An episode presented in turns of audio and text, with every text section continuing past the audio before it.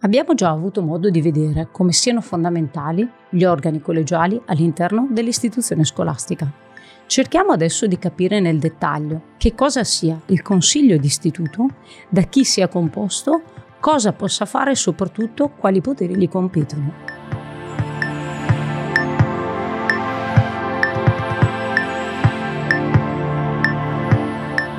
Buongiorno, sono Luisa Treccani, un'insegnante di scuola secondaria di secondo grado, esperta di legislazione scolastica.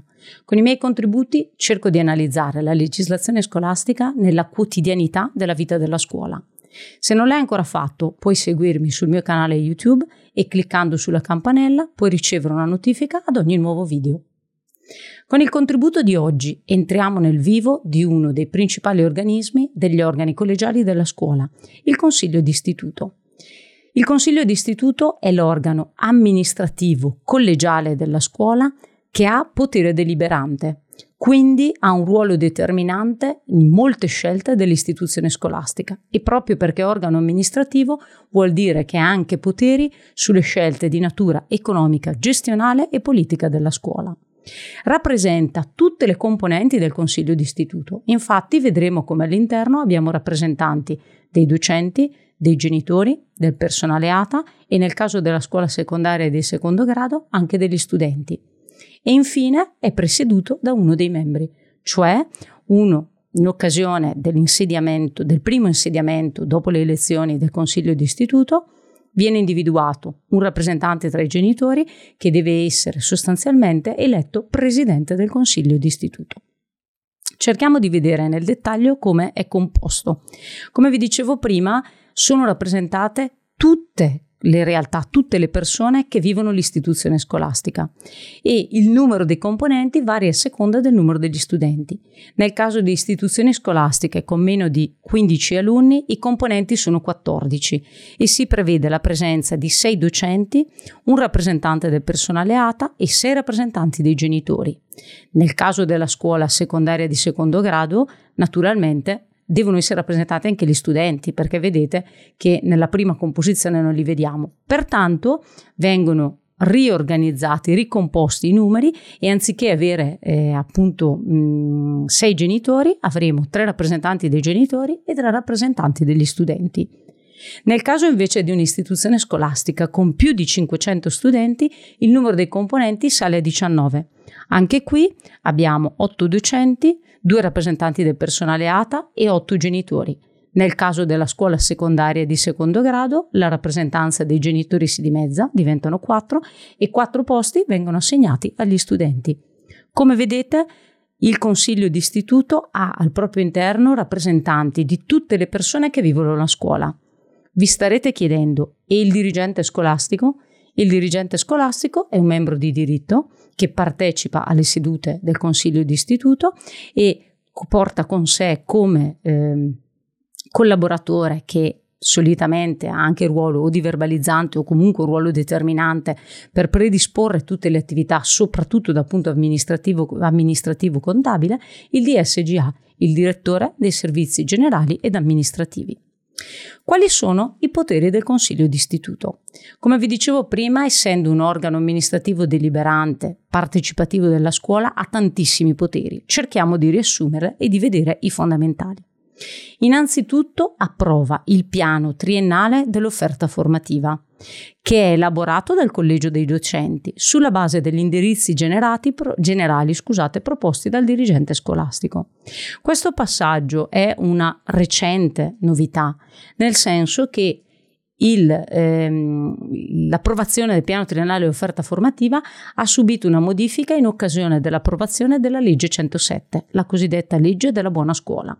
Legge piuttosto complessa, approvata nel 2015. Peraltro, se siete interessati ad un approfondimento, dal momento che non è di facile lettura, in descrizione potete trovare un link di sintesi di tutti i contenuti di questa norma. Vi dicevo, proprio la legge 107 che ha cercato di dare piena attuazione all'autonomia delle istituzioni scolastiche, che abbiamo già visto in più occasioni essere il cuore pulsante della vita di una scuola e pertanto vedere davvero come protagonisti gli organi collegiali, ha stabilito che il piano triennale dell'offerta formativa venga elaborato dal collegio dei docenti ma approvato dal consiglio d'istituto. Inoltre il Consiglio d'Istituto delibera il bilancio preventivo e il conto consuntivo dell'istituzione scolastica, quindi quelle scelte amministrative che sono fondamentali per poter dare attuazione al piano triennale dell'offerta formativa. Infatti, bilancio preventivo e conto consuntivo sono sostanzialmente la parte amministrativa finanziaria di, delle scelte dell'istituzione scolastica che trovano espressione nel piano triennale dell'offerta formativa NEPTOF. Inoltre dispone in ordine all'impiego dei mezzi finanziari per quanto concerne il funzionamento amministrativo e didattico dell'istituto. Tenendo conto e rispettando le competenze del collegio docenti, in particolare sulle materie di natura didattica ed educativa, e così oltre a rispettare questi poteri del collegio docenti, anche quelli del consiglio di intersezione interclasse e classe, che avremo modo di approfondire in un altro video, ha un potere deliberante su proposta della giunta esecutiva per quanto concerne l'organizzazione e la programmazione della vita e dell'attività dell'istituzione scolastica, che deve naturalmente essere rispettosa dei limiti di bilancio e dei costi che vengono preventivati nel bilancio preventivo. Inoltre, rispettando i poteri degli altri organi collegiali e disponendo quindi, come vi dicevo prima, sull'organizzazione e la programmazione della vita della scuola, ha una serie di poteri ulteriori, che sono innanzitutto l'adozione del regolamento interno d'istituto, se non l'avete mai letto, cercate immediatamente il regolamento di istituto del vostro istituto, perché è un documento chiave che deve essere necessariamente conosciuto perché regolamenta la vita quotidiana all'interno delle istituzioni scolastiche. Come vanno gestite le entrate e l'uscita, come mi devo comportare se entrano estranei a scuola, quali sono le responsabilità in occasione dei cambi dell'ora, in occasione delle uscite didattiche, della registrazione, della mensa, dell'eventuale attività dopo mensa e della ricreazione, scusate. Quindi tutte quelle attività che caratterizzano la quotidianità della scuola trovano regolamentazione all'interno del regolamento d'istituto, così come anche molti passaggi relativi al funzionamento di questi organi collegiali entro quando deve essere pubblicata la delibera di un consiglio d'istituto, dove posso trovare queste delibere, quando vengono approvati i verbali, dove sono messi a disposizione. Quindi tutti quegli aspetti che davvero caratterizzano la quotidianità della scuola trovano regolamentazione nel regolamento istituto, quindi non potete non conoscerlo. Inoltre ha potere rispetto all'acquisto e alla conservazione delle attrezzature tecnico-scientifiche dell'istituzione scolastica e i sussidi didattici, adotta il calendario scolastico legato alle specifiche esigenze ambientali. Come sapete, ogni regione delibera il proprio calendario scolastico definendo l'inizio delle lezioni, la conclusione, le possibili chiusure che devono valere per tutto il territorio regionale. Naturalmente il Consiglio d'istituto, fatto salvo un numero di almeno 200 giorni di attività didattica, ha la possibilità di adattare questo calendario alle proprie esigenze territoriali. Per esempio, in occasione del patrono di eh, un paese, l'istituzione scolastica può decidere la chiusura o in occasione di particolari eventi che caratterizzano un contesto particolare, l'istituzione scolastica può adattare il calendario scolastico secondo le proprie esigenze. Stabilisce i criteri generali della programmazione educativa stabilisce i criteri della programmazione e dell'organizzazione eh, ed attuazione di tutte quelle attività che possono essere classificate in attività extrascolastiche e anche le attività di recupero e potenziamento al, eh, rispetto alle visite guidate e rispetto alle gite di istruzione. Inoltre ha un ruolo importante per la promozione anche dei contatti e delle cosiddette reti che si possono creare con altre istituzioni scolastiche, sia per scambiare informazioni, ma anche per scambiare esperienze ed intraprendere anche eventuali iniziative di collaborazione. Questo testo è, naturalmente fa riferimento al eh, decreto legislativo 297 del 1994, che è il testo unico delle norme della scuola, che però a sua volta richiama i poteri degli organi collegiali che erano stati stabiliti in occasione dei decreti delegati. Naturalmente nel corso del tempo ha ricevuto una serie di adattamenti, di aggiustamenti e di modifiche. In occasione dell'approvazione della legge dell'autonomia e quindi del riconoscimento dell'autonomia alle istituzioni scolastiche, che è stato un passaggio rivoluzionario per le scuole, chiaramente si è data la possibilità di creare anche e di istituzionalizzare questi rapporti con le altre scuole attraverso la creazione di cosiddette reti di scuole, che permettono lo scambio del personale, permettono di poter organizzare insieme delle attività formative. Un esempio per tutti, frequentemente le segreterie delle istituzioni scolastiche si trovano negli ultimi anni in notevole difficoltà, soprattutto per l'enorme mole di mansioni e di ehm, azioni di carattere amministrativo, burocratico, che dagli uffici periferici del Ministero sono calate poi sulla scuola. Per far fronte a questa necessità, e non è infrequente, la creazione di reti di scuole che insieme gestiscono le pratiche amministrative delle segreterie, quindi fanno una formazione specifica per il proprio personale e magari si suddividono i carichi di lavoro specializzandosi su una particolare materia. Questo è un esempio concreto di una rete di scuole che ha fatto fronte in virtù dell'autonomia a delle proprie esigenze. Una piccola parentesi. Il tema dell'autonomia delle istituzioni scolastiche è un tema centrale perché proprio grazie all'autonomia questi organi collegiali hanno acquisito ancora più potere e hanno potuto davvero rendere ancora più partecipata e sociale la gestione della scuola. Proprio per questo è importante che si conosca bene che cos'è l'autonomia. Quindi se sei interessato ad approfondirlo, trovi in descrizione un link che analizza davvero l'intero testo dell'autonomia e soprattutto analizza quelle che sono state poi le ricadute dell'introduzione di questa norma all'interno delle scuole. Torniamo a noi.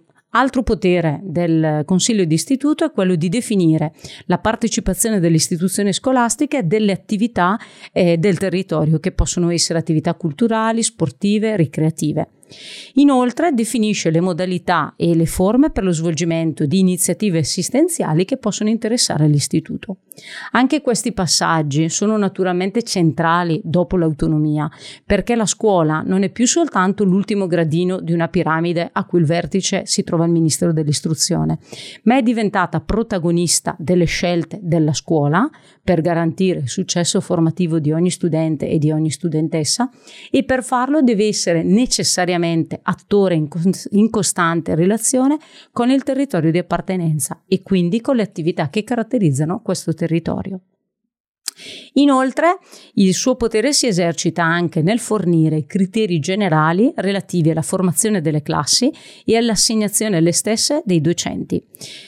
Ha un ruolo importante nell'adattamento dell'orario delle lezioni e delle attività scolastiche alle condizioni ambientali e di contesto, per esempio il classico problema del trasporti, il tema legato ai trasporti, determina magari delle scelte di revisione dell'orario di funzionamento della scuola per permettere un'uscita anticipata degli studenti che in caso contrario non avrebbero il mezzo per rientrare a casa. Questo è un esempio di adattamento delle eh, attività scolastiche alle condizioni ambientali e quindi eh, le condizioni di contesto all'interno del quale ci si trova ad elaborare e realizzare l'offerta formativa.